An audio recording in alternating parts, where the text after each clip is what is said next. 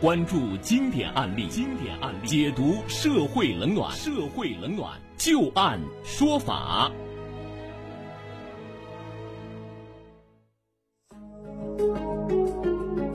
好的，欢迎大家继续关注收听由知金和律师张玉柱为您带来的旧案说法。接下来我们要和大家说到的这个啊，呃，也和父母对于孩子监管有关系的这样的一个案子。原告吴先生是把汽车停在了自家的小区楼下啊，后来就发现他家这个汽车上有很多的划痕，但是并不知道是什么人做的。那报警之后，经过公安机关了解到，原来就是小区里的两个小孩子划伤了他的汽车。吴先生为了修理汽车啊，一共花费了三千元，其中一个孩子的家长承担了一半的费用一千五，而另外一个孩子小周的家长，也就是本案的被告啊，并不同意赔偿，认为不是自己孩子划伤的，而吴先生一气之下是诉到了当地法院。了解案情之后，法官电话联系了双方到庭调解啊。在调解过程当中，小周的爷爷是一口咬定说自己的孙女儿是无辜的，并不同意赔偿。而原告依据相关的证据是坚决要讨个说法，双方一直僵持不下。法官考虑到孩子的年纪还小，如果因为这个案件开庭审理的话，所带来的负面影响会对于孩子造成一定的伤害。他是耐心的劝说了双方，通过调解来化解矛盾。在交流当中啊，他了解到原告其实倒也不是非得要这笔赔偿款，只是因为小周的爷爷是拒不承认是自己的孩子所做的，原告就特别的气愤，因为这件事情很生气。而被告小周方家境啊确实也不太好，小周的爷爷爷又比较的固执，所以才百般不同意赔偿。法官随即又联系到了小周的母亲，从法律的角度也说明了这个案子可能的判决结果，又从小孩子的成长角度提醒他要关注孩子的教育。发生这一事件，既不应该责骂孩子，也不能够一味的逃避，应该尽可能的取得原告的一个谅解，同时也应该让孩子意识到自己行为的错误之处。而经过一番沟通之后啊，小周的母亲明白了法官的一番苦心，他也向原告表达了歉意，并且也做通了小周爷爷的工作啊。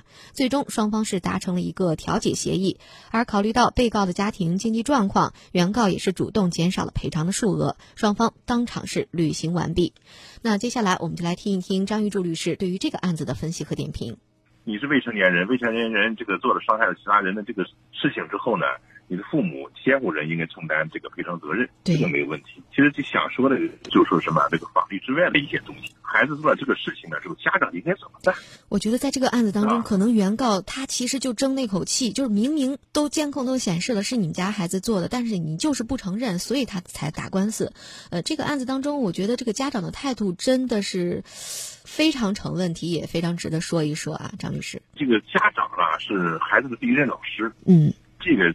我们都是有目共睹的，家长的行为呢会影响孩子的行为，对，是吧？说这个老师呢在学校教育，他究竟是一群一块教育，他不是一对一的教育。嗯，作为家长来讲呢，你成天孩子吃住睡是吧？行是吧？那么在这个时候呢，你的这种行为就会影响到孩子的这种行为。说孩子做了这些事情呢，作为家长来讲呢，你应该勇于的让孩子承担这个责任，是吧？做了这个事情呢，他就勇于承担，承担之后知道后果是什么了，对他有多严重。那么以后呢，他会在做事情，他会三思而后行。那么做了这个事情了之后呢，证据摆在面前，仍然熬出了鸭子肉烂嘴不烂，在那死撑着。那么你说对孩子会产生什么影响？孩子那么最后一看呢，假如说这个事情他躲过去了，你比如说要放在我身上，以前我还想费那个劲，是不是？我再给你抹点嘴皮子，再到法院诉讼去算了，我非从那言气儿了。那么可能就会给孩子一个暗示，暗示什么呢？我做了错事情了，我只要嘴硬，我不承认。我只要耍赖，我就可以不承担责任。对，给会给孩子这么一个心理暗示。嗯，那么以后呢，走到工作岗位，走向社会会怎么办呢？他仍然会采取这种方法，是吧？你说对孩子影响大不大？会非常非常大。嗯，作为家长来讲呢，你怎么教育孩子，这个非常非常重要。对，是吧？绝对不能学这个家长这个这个这个这个爷爷的这个做法。嗯，是吧？你生活困难，你可以讲生活困难，你说我赔不起。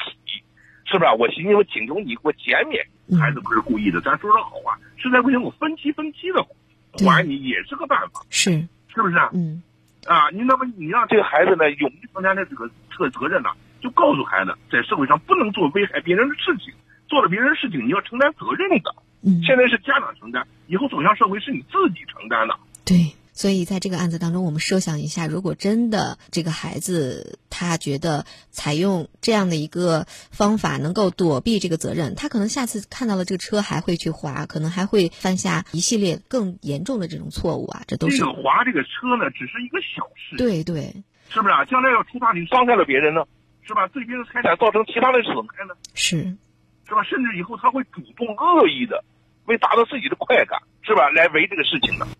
这个事情将来做的这个事情呢，将来后果非常严重。你看，有的时候啊，就是我们看那种刑事案件盗窃的，有的时候那孩子很小，家长就带着孩子偷，孩子四五岁，他懂什么呢？他只是好奇好玩，对，家长带着孩子就去偷的，偷了孩子，你你说他一定在这偷吗？他能意识到这种后果吗？他意识不到。那么在这个时候，他认为躲过了别人的惩罚，获得了快乐，是不是？那么在这个时候，逐渐逐渐养成这个习惯了。等到大了之后，哦，你们别人干一个月才挣三千块钱，我这一下就可以挣三千块钱，以后这个毛病是跟随他一生，永远不掉。